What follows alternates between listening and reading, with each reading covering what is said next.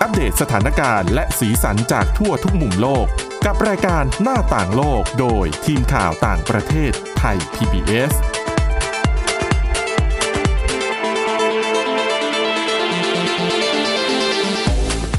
สวัสดีค่ะคุณผู้ฟังต้อนรับเข้าสู่รายการหน้าต่างโลกค่ะ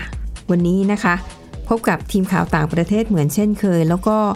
ยังคงมีเรื่องราวที่น่าสนใจ แน่นอนส่วนใหญ่ก็ยังคงยึดโยงเกี่ยวกับเรื่องการระบาดของโควิด -19 ค่ะ วันนี้พบกับคุณทิพย์ตะวันธีรนัยพงษ์และดิฉันสวรักษ์จากวิวัฒนาคุณค่ะ สวัสดีค่ะ ค่ะมันมีประเด็นน่าสนใจนะ เดี๋ยววันนี้คุณทิพย์ตะวันจะนำเรื่องกลยุทธ์การโกงข้อสอบในกรีซ ค่ะ การโกงข้อสอบในยุคโควิด -19 มันจะต่างจากช่วงเวลาปกติอย่างไร ค่ะ เดี๋ยวมาติดตามฟังกันนะคะ แต่ว่าข่าวเรื่องแรกนะคะ ไปดูเรื่องของเออที่อินเดียกันก่อน อินเดียเนี่ยโหหนักมากหนักจริง ๆนะคะเออแล้วก็เลยทำให้รัฐบาลอินเดียเนี่ยนะคะมีการปรับเปลี่ยนกฎหมาย จากเดิมที่รัฐบาลจะเป็นผู้ที่จัดสรรเรื่องจัดสรรแจกจ่ายแล้วก็ฉีดวัคซีนให้ประชาชน ด้วยตัวของรัฐบาลกลางเอง แต่ปรากฏว่าพอระบาดหนักเข้าเนี่ยเอาไม่อยู่จริง ๆ อืม ต้องดึงเอาภาคเอกชนเข้ามาช่วย แต่ว่าอินเดียเนี่ยเขามีการตั้งกฎเกณฑ์นะคะที่จะทำให้มันมันเป็นการปิดปิดช่องทางที่จะเกิดปัญหาที่จะเกิดขึ้นในอนาคตนะคะ ก็เดี๋ยวเราไปดูกันเพราะดิฉันว่ามันเป็นเรื่องราวที่น่าสนใจนะคะซึ่งไม่แน่นะ บางประเทศ ค่ะ อาจจะยึดเป็นโมเดลอะแล้วก็อาจจะประยุกต์ใช้กับประเทศของตัวเองบ้าง เพราะอย่างประเทศไทยก็มีเสียงเรียกร้องจากภาคเอกชนใช่ไหมคะอือฮึอ่ะทีนี้คือคุณผู้ฟังโดยปกติแล้วเนี่ย ส่วนใหญ่ที่เราเห็นนะคะเวลาที่รัฐบาลได้วัคซีนมา กลุ่มคนแรก ๆ ที่รัฐบาลจะให้ฉีดอันดับแรกคือ หมอพยาบาล บุคลากรทางการแพทย์เจ้าหน้าที่ด่าน ใช่ หน้า ค่ะ เพราะถือว่าคนกลุ่มนี้ เสี่ยง สำคัญ สูงแล้วก็ใกล้ชิดกับผู้ติดโควิด -19 โดยตรงแหละ ใช่นะคะ ดังนั้นคนกลุ่มนี้ต้องได้เป็นกลุ่มแรกๆซึ่งส่วนใหญ่เนี่ยจะเป็นเช่นนั้น รองลงมาก็เป็นผู้สูงอายุ ค่ะ คนที่มีปัญหาเรื่องสุขภาพ อืม เพราะถือว่าร่างกายเปราะบางอ่อนแอ ติดเชื้อแล้วมีโอกาส เสียชีวิตแล้วก็อาการหนักเนี่ยสูงกว่าคนในกลุ่มอื่นๆใช่ไหมคะอ่ะพอถัดจากนั้นเนี่ยก็ก็แล้วแต่ส่วนใหญ่ก็จะเป็นคนที่อายุลดหลังลงมา 50 บ้าง 30 บ้าง 40 บ้างนะคะ แต่ประเด็นคืออย่างที่เรารู้กันดี 1. วัคซีนมันขาดตลาด อืม ถูกค่ะ ผู้ผลิตก็ผลิตไม่ทันกับความต้องการ แถมประเทศที่เป็นผู้ผลิต ตอนแรกก็แหมใจดีบริจาคให้คนนู้นคนนี้นะคะ หลังๆก็ไม่ได้ละ หลังๆ อย่าง ไม่ อิน ไหว เดียเนี่ย ต้องระงับเลยนะคะ อินเดียเนี่ยเป็นประเทศผลิตวัคซีนใหญ่ที่สุดในโลกนะคะ ช่วง ค่ะ แรกๆแล้วคุณผู้ฟังจำได้ อินเดียเนี่ยมีโครงการเอ่อวัคซีนไมตรี อืม เหมือน ก็คือ เหมือนกับอาการทูตวัคซีนนั่นแหละที่ ใช่ จีนใช้หรือว่าหลาย ๆ ประเทศใช้รัสเซียก็ใช้ ใช่ เพราะว่ารัสเซียนี่ก็ผลิตได้เองใช่ไหม อืม ช่วงแรกๆคุณก็แจกใจดี คือ ให้ ช่ว ป ง ระทศ นั้นเนี่ยสถานการณ์อินเดียเนี่ยถือว่าควบคุมอยู่นะ ใช่ คะ ค่ะ ตัวเลขผู้ติดเชื้อเนี่ย ไม่เยอะสักเท่าไหร่ ใช่ แจกมาถึงใกล้บ้านเราด้วยนะ ค่ะ เมียนมา เมียนมาก็ได้ ได้ใช่อ่ะ แต่ตอนนี้เป็นไง ไม่ได้สิโอ้โห จน ผลิตยังไม่ทัน รั นะ ฐบาลอินเดียเนี่ยคือไม่ใช่แค่งดการบริจาคนะคะ งดส่งออก ค่ะ ดังนั้นใครที่สั่งออเดอร์ไว้กับอ่ะ รอ สถาบันซีรัมของอินเดียหรือว่าบริษัทอะไรก็แล้วแต่ รอไปก่อนเพราะเขาระงับนะคะการส่งออกวัคซีน และไม่พอค่ะ รัฐบาลอินเดียก็บอกโอ้ไม่ไหวแล้วเอาไม่อยู่เอาอย่างนี้ ภาคเอกชนก็อยากจะให้ อยากจะเข้าถึงวัคซีนเหมือนกันน่ะแต่ถ้ารอรัฐบาลมันช้าไป ในที่สุดนะคะเอ่อทางการอินเดียค่ะก็เลยมีการแก้ไขกฎหมาย แล้วก็กำหนดไว้นะคะ หลักเกณฑ์หลักๆก็คือหนึ่งสมมติหนึ่งบริษัท ถ้าคุณจะขายวัคซีนให้กับเอกชนในอินเดีย สมมติคุณทำข้อตกลงไว้หนึ่งหนึ่งพันโดสนะ ค่ะ คุณจะต้องจัดครึ่งหนึ่ง ก็คือ 500 โดส ให้รัฐบาลกลาง อืม เพราะยังถือว่าเป็นหน่วยงานหลักที่ทำหน้าที่ฉีดวัคซีนให้ประชาชนทั่วประเทศ ส่วนที่เหลืออีก 500 โดส คุณจะขายให้ลูกค้าคุณได้นะคะอ่ะทีนี้ไม่แน่ไง บริษัทเอกชนบางที่หรือว่า รัฐบาลท้องถิ่นของอินเดียบางแห่งอาจจะมี มีความสามารถในการไปเจรจาต่อรองหรืออะไรก็แล้วแต่ แล้วคุณอาจจะได้มา อ่ะ อันนี้รัฐบาลไม่ว่ากันแต่รัฐบาลต้องได้แบ่งด้วยนะครึ่งหนึ่ง ถ้ามันเป็นไปด้วยดีนั่นหมายความว่า รัฐบาลเนี่ยจะได้ มีคนจัดหาวัคซีนมาเพิ่มให้ด้วยซ้ำ อืม อ่ะ อันเนี้ยเป็นข้อดี 2. กฎเกณฑ์ต่อมาค่ะ บริษัทที่ขายวัคซีนให้เอกชน หรือว่ารัฐบาลท้องถิ่นในแต่ละรัฐของอินเดีย คุณจะต้องชี้แจงโปร่งใสเลยนะ ขายให้รัฐเนี่ย โดสเท่าไหร่ ขายให้เอกชนโดสละเท่าไหร่ อืม จำนวนที่ขายเท่าไหร่ อืม นะคะ บางทีก็ต้องตรวจสอบเรื่องของการค้ากำไรเกินควร เหตุ ด้วย ผล นะ เพราะนี่แหละ อ่าบาง อ่า เอกชนบางเจ้าอาจจะแบบ โอ้ยฉันรวย ฉันแบบฉันให้แพงกว่าคนนั้นนะขายให้ฉันเถอะ มันก็อาจจะกลายเป็นการโกงราคา อ๋อใช่ และแน่นอนรัฐบาลไม่ได้มีเงินถุงเงินถังที่จะแบบไปทุ่มราคาสู้กับภาคเอกชนได้ ใช่ไหมคะ ดังนั้นการชี้แจงอย่างเนี้ย อย่างน้อยๆอ่ะดิฉันคิดเองนะ มันจะทำให้ประชาชนได้เห็นท่าแท้ของบริษัทผู้ผลิตวัคซีน ไม่แต่ดิฉันว่าคือบางบริษัทผู้ผลิตถ้าต้องมีการเปิดเผยข้อมูลแบบเนี้ยเขาก็ต้องกลัวว่าเดี๋ยวจะถูกดำเนินคดีอะไรหลังจากนั้นหรือเปล่าด้วยถ้าสมมติว่าอะตั้งราคาแพงแบบไม่สมเหตุสมผลนะ ใช่ อืม นะคะอ่าแล้วก็สองเรื่องของปริมาณ ประชาชนก็จะได้รู้ไง เอ้า ส่งให้เอกชน มหาศาลขนาดนี้ พอโควต้าส่งให้รัฐบาลทำไมแค่นี้ล่ะ อืม อ๋อ เพราะว่าเอกชนก็ให้ราคาสูงกว่าใช่ไหมไอ้ทั้งหมดเนี่ยดิฉันว่ามันเป็นเป็นกลไกในการถ่วงดุล แล้วก็ให้ประชาชนเนี่ยสามารถตรวจสอบ ค่ะ อย่างน้อยอาจจะทำอะไรทำกฎหมายไม่ได้ แต่ว่าแรงทางโซเชียลมีเดียเนี่ย เดี๋ยวนี้ก็ประมาทไม่ได้นะคะ ใช่ค่ะ ถ้าแอนตี้ขึ้นมานี่ บริษัทก็แย่เอาได้ง่าย ๆ เหมือนกัน ดังนั้น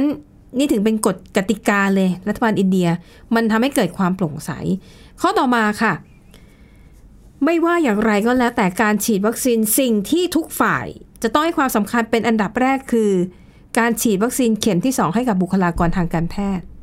อืม คือฉีดเข็มที่1เนี่ยยังไม่เท่าไหร่ ค่ะ แต่เข็มที่สองเนี่ยจำเป็นเพราะว่ามันมีเรื่องของระยะเวลาเป็นตัวกำหนด ฉีดเข็มที่หนึ่งไปแล้ว มันต้องเว้นระยะสองถึงสามสัปดาห์ คือถ้าเลยไปแล้วเนี่ย ไอ้ที่ฉีดไปเข็มแรกก็อาจจะเหมือนกับเสียเปล่า อืม เขาถึงบอกว่าไม่ว่าอะไรก็แล้วแต่เกิดอะไรขึ้น หรือแม้แต่แต่ละรัฐเนี่ย คุณได้วัคซีนไป คุณต้องให้ความสำคัญกับบุคลากรทางการแพทย์ ที่กำลังจะได้รับเข็มที่สองเป็นอันดับหนึ่ง อืม นะคะ ซึ่งกฎหมายเนี้ยจะบอกว่ามีการแก้ไขค่อนข้างกระทันหันนะ คือเขาแก้ไขเมื่อวันที่ 15 เมษายน ค่ะ แล้วให้มีผลในวันที่ 1 พฤษภาคม นั่นหมายความว่าบริษัทเอกชนเนี่ย ใครจะมาจักต่อรองซื้อเนี่ย ต้องให้จบก่อน 1 พฤษภาคม อืม เพราะคุณจะต้องชี้แจงทั้งหมดอย่างที่ว่ามา ค่ะ ก่อนหน้านั้นเท่ากับคุณมีเวลาประมาณ 2 สัปดาห์เท่านั้นนะคะอ่ะแต่อ่านแล้วเนี่ยก็ถือว่ายุติธรรมดี การจะซื้อเพื่อไปโกงราคาหรือว่าไปเก็งกำไรก็ อืม ทำได้ยากแหละ ก็ถูก นะคะ ทีนี้ก่อนหน้าเนี้คือหรือแม้แต่ในประเทศไทยเองเนี่ยนะคะ ก็มีทั้งฝ่ายที่เห็นด้วยและไม่เห็นด้วย ที่รัฐบาลจะให้ไฟเขียวกับภาคเอกชน ไปซื้อโดยตรงกับผู้ผลิต ข้อเสียก่อน ข้อเสียคือหนึ่งเขามองว่า มันจะไปซ้ำเติมปัญหาขาดแคลนวัคซีนให้มันหนักกว่าเดิมไหม อืม มันกลายเป็นเหมือนกับเอาเงินแก้ปัญหาหรือเปล่า คือหมายถึง ค่ะ ว่าถ้าคุณมีเงินคุณก็ไปกว้านซื้อกันมา ซึ่งมันก็ ใช่ ยิ่งยิ่งทำให้ปัญหาคนยากจนที่ที่เขาจะไม่ได้รับน่ะ มันก็จะเป็นปัญหาที่เกี่ยวโยงไปถึงเรื่องการกระจายวัคซีน อืม อย่างไม่เท่าเทียมปัญหาเรื่องการโกงราคาวัคซีน เพราะทุกวันนี้นะคะออเดอร์ที่บริษัทผู้ผลิตแต่ละรายได้รับ ไม่ว่าจะเป็นไฟเซอร์โมเดอร์นาจอร์นสันแอนจอร์นสันพวกเนี้ยไอออเดอร์ที่มีอยู่ก็ส่งจะไม่ทันอยู่แล้ว อืม แล้วคุณคิดดูถ้าเกิดมีเอกชนรายใหม่มาบอกคนนี้จ่ายให้เธอห้าสิบใช่ไหมฉันให้เธอสองร้อยเลย เธอขายทั้งหมดให้ฉันก่อนฉันอยากได้ก่อน อืม มันก็ยิ่งทำให้ไอ้ประเทศที่มันขาดอยู่แล้วอะ่ะ มันหนักขึ้นกว่าเดิมหรือเปล่า แล้วคนที่มีเงินมากกว่า ได้วัคซีนไปเขาก็อาจจะไปฉีดส่วนมากที่อ่านมานะคะ ค่ะ จะไปฉีดให้กับพนักงาน หรือคนในวัย อ๋อ ทำงานหรือผู้บริหาร เพราะว่าเป็นตัวสำคัญ ไม่อยากรอ ที่จะขับเคลื่อน ด้วย เศรษฐกิจ แม้ว่าคนกลุ่มนี้อายุยังไม่มากร่างกายแข็งแรงแต่เขา ค่ะ มองว่ามันคือ ทรัพยากรบุคคลที่มีความสำคัญ อืม อ่ะแล้วคุณคิดดูผู้สูงอายุ คนที่มีปัญหาเรื่องสุขภาพ คือผู้สูงอายุแน่นอนไม่ใช่ ไม่ใช่กำลังหลักในการหารายได้อะ อืม ค่ะ คนกลุ่มนี้ก็อาจจะแบบ จ ขาด ริง ๆ ก็ไม่งั้น โาส ก็ต้องมี ที่จะได้วัคซีน มาตรการป้องกันอะไรออกมาเพื่อรองรับ นี่แหละ เพราะว่าอย่างที่คุณสวรักษ์บอก ค่ะ คืออ่ะแนวแนวปฏิบัติในการฉีดวัคซีนแบบเนี้ยอาจจะคล้ายๆ กับอินโดนีเซียหรือเปล่าก่อนหน้าเนี้ยที่ ใช่ ฉีดให้คนอายุน้อยก่อน เพราะอินโดนีเซียยึดถือว่า อ๋อ ต้องฟื้นฟูเศรษฐกิจก่อน ก็ฉีดให้คนอายุน้อยก่อน อืม อันนี้จริงๆก็ว่าเขาไม่ได้นะคะ แต่ว่าก็คือต้องมีมาตรการรองรับเพื่อป้องกันเอ่อเรื่องของสุขภาพ สวัสดิการของผู้สูงอายุด้วยไง ใช่อะทั้งหมดเนี้ยคือข้อเสียที่มีหลายฝ่ายเนี่ยกังวล แต่ขณะเดียวกันมันก็มีข้อดี แต่ว่าข้อดีจะมีอะไรบ้าง พักกันสักครู่ช่วงหน้ามาติดตามกันต่อค่ะ หน้าต่างโลกโดยทีมข่าวต่างประเทศไทย PBS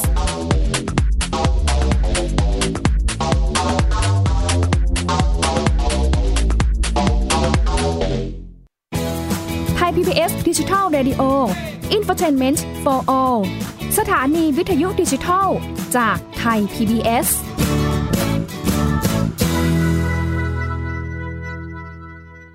เพียงแค่มีสมาร์ทโฟน ก็ฟังได้ไทย PBS Digital Radio สถานีวิทยุดิจิทัล จากไทย PBS เพิ่มช่องทางง่ายๆ ให้คุณได้ฟังรายการดีๆ ทั้งสดและย้อนหลัง ผ่านแอปพลิเคชันไทย PBS Radio หรือเวอร์บายเว็บไทยพีบีเอสเรดิโอ .com ไทย PBS Digital Radio Infotainment for all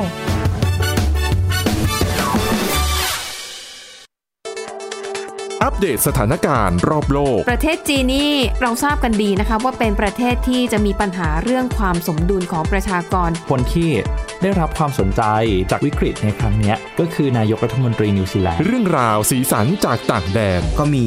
ช่อง YouTube เป็นของตัวเองใช้ชื่อว่าครัวคุณยาย รายชื่อของคุณหมอพยาบาล แล้วก็นักวิทยาศาสตร์จำนวนไม่น้อยอยู่ในรายชื่อผู้ทรงอิทธิพลนะ รัฐบาลของไต้หวันเนี่ยกำลังพิจารณา เพื่อเปิดการท่องเที่ยวครั้งใหม่ หน้าต่างโลก โดยทีมข่าวต่างประเทศไทย PBS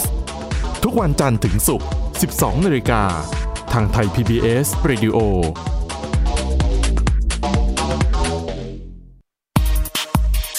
เพราะวิทยาศาสตร์อยู่รอบตัวเรา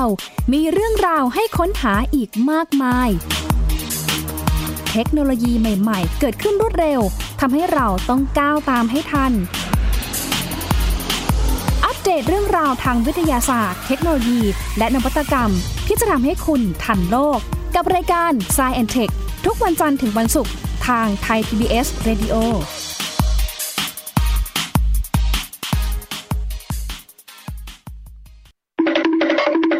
มาฟังนิทานกันแล้ว เปิดโลกจินตนาการกับไทย PBS Podcast ให้น้องๆ สนุกสนานไปกับเพลย์ลิสต์นิทานมากกว่า 100 เรื่องแม่เอานะแม่เอาจากคิสอาว นิทานสุภาษิตและสื่อเสียงนิทาน ฟังได้ที่ www.thaipbspodcast.com และแอปพลิเคชัน Thai PBS Podcast ตั้งแต่วันนี้เป็นต้นไป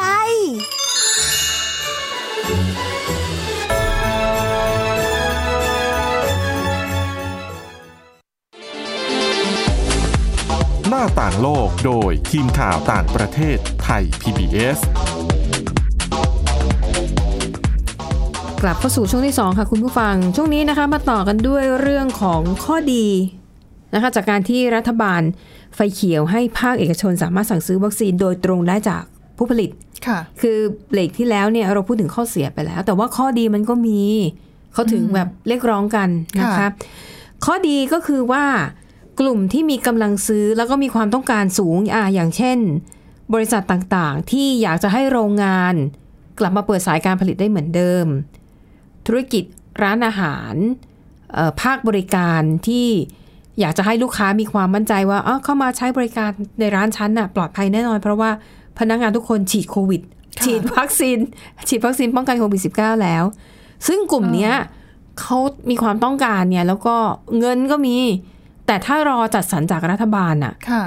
จะได้เป็นกลุ่มท้ายๆเลยเพราะว่าอย่างอ่ะอย่างที่เราเล่าไล่เลียงไป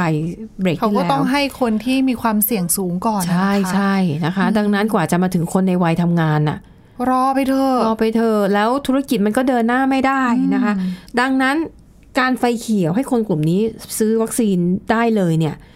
ก็จะทำให้เขาสามารถกลับมาดำเนินธุรกิจได้เต็มรูปแบบเร็วขึ้น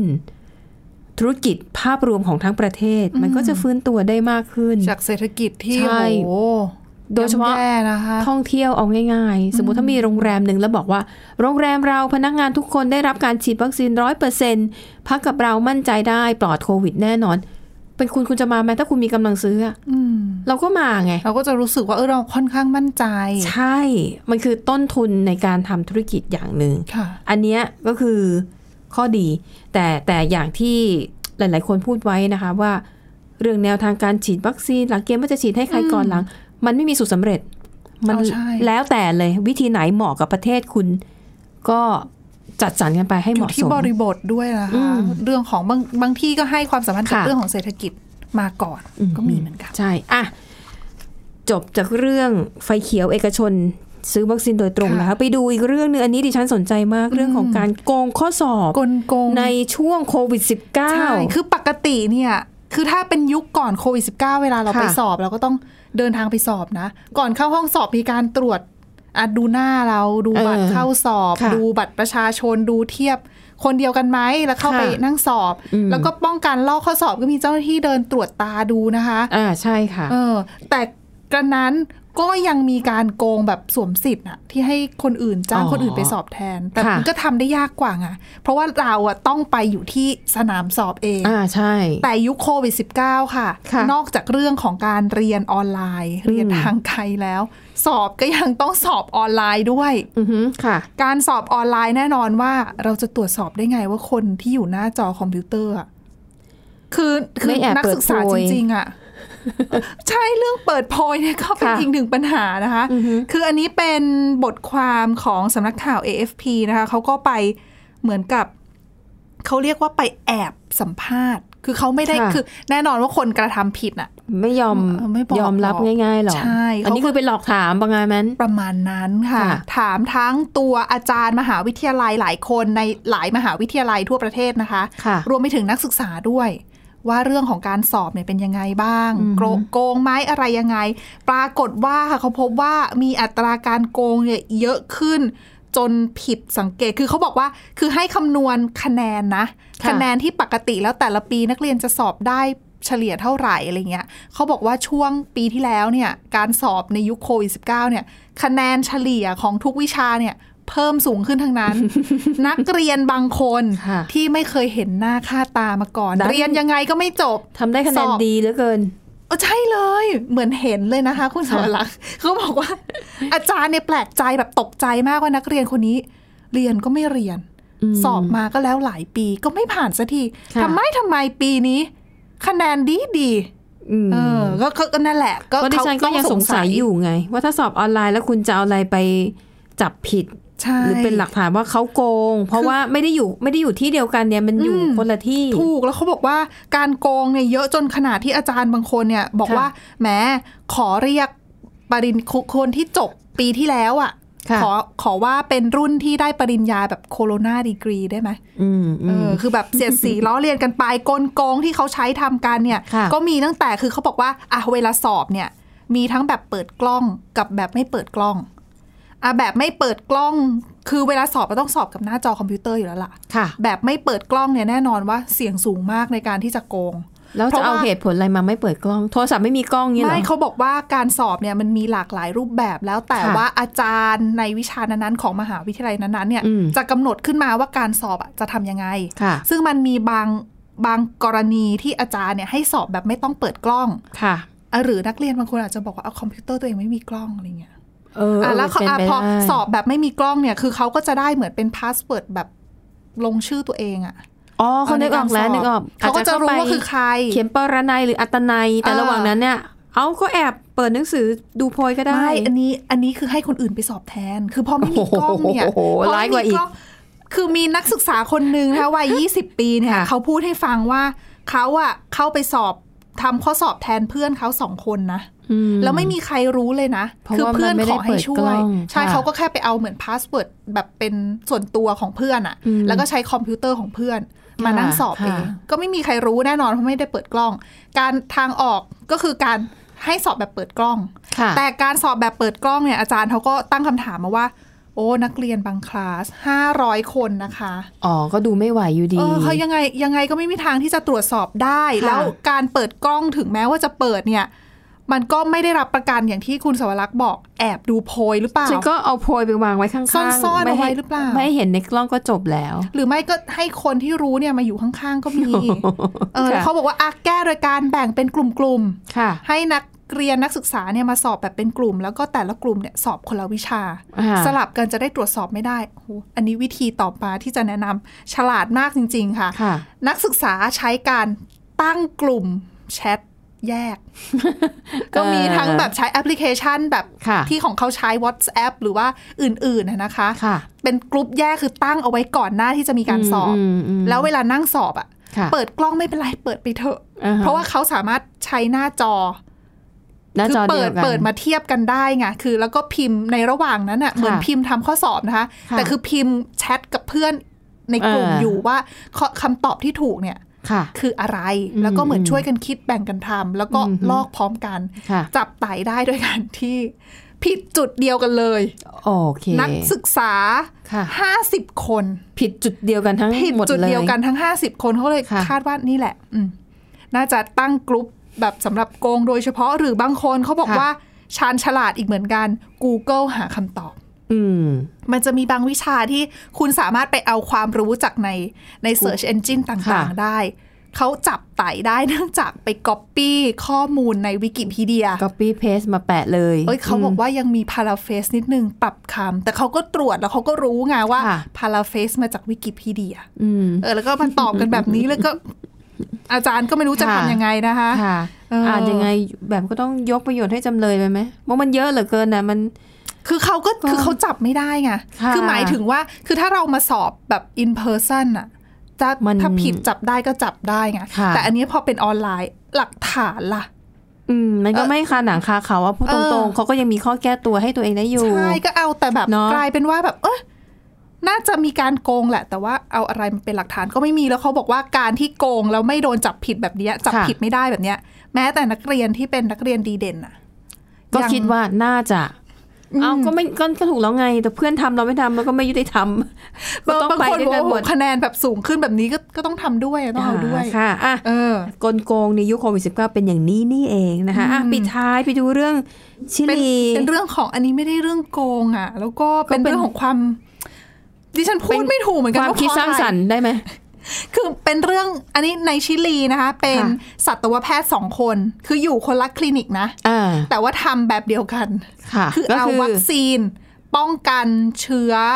โคโรนาไวรัสที่พบในสุนัขอะคือสุนัขเองเขาสามารถติดโคโรนาไวรัส โคโรนา ได้ ไวรัสเนี่ยเป็นไวรัสที่มันมีอยู่ตั้งนานแล้ว ใช่ แล้ว แต่ ก็โควิด19เนี่ย เป็นซุมเป็นอีกสายพันธุ์หนึ่งของ เออ โคโรนาไวรัส ถูกต้องค่ะ ซึ่ง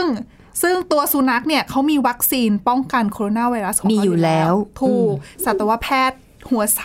ค่ะ สองคนค่ะ ค่ะ จากสองคลินิก ก็ใช้วัคซีนของสุนัขนั่นแหละ มาฉีดให้คน แต่เป็นคุณผู้ฟังอีกทีนะ เป็นวัคซีนโคโรนาไวรัส ไม่ใช่วัคซีนโควิด อ๋อถู 19 มาฉีดให้คนค่ะ เออ โดยที่คลินิกแรกที่เขาไปเจอเนี่ยเขาบอกว่าฉีดให้ โดยที่ทางคลินิกนะที่เขาทำการฉีดเนี่ยเขาบอกว่าต้องการที่จะศึกษาถึงประสิทธิภาพของวัคซีน ศึ ป้ ก อง ษา กัน เอง ใช่ใช่แล้วฉีดให้มนุษย์ดูดูซิว่าจะมี ป้องกันโค ป้อง วิด กั19นได้ไหมได้มากน้อยแค่ ค่ะ ไหน แล้วก็เอาสรรพคุณเนี่ยแหละ ที่มีการทดสอบเนี่ย ไประบุไปเหมือนแบบเป็ อย่าบอกนะว่า รีวิวรีวิวใน ไป ใน ขายของ ถูกต้อง ให้ ขาย ลู ข ก องอ ค้า อนไลน์ ให้ลูกค้าที่เป็นมนุษย์ มาฉีดวัคซีนของสัตว์ เออ เห็นไหมสร้างสรรค์ดีออก ถูกแล้ว โอ้ยเหมันรู้เหมือนเห็นข่าวก่อนคือเรื่องเนี้ยมันเกิดขึ้นตั้งแต่เมื่อปลายปีที่แล้วตอนที่ทางชิลี ค่ะ เนี่ยเขายังไม่มีวัคซีน สำหรับคน สำหรับคนใช่ก็ก็เลยเนะคะก็เลย ค่ะ เนี่ยแบบนี้แหละก็โดนค่าปรับไปสำหรับคลินิกแรกเออสามแสนกว่าบาท เพราะว่าโฆษณาเกินจริง ค่ะ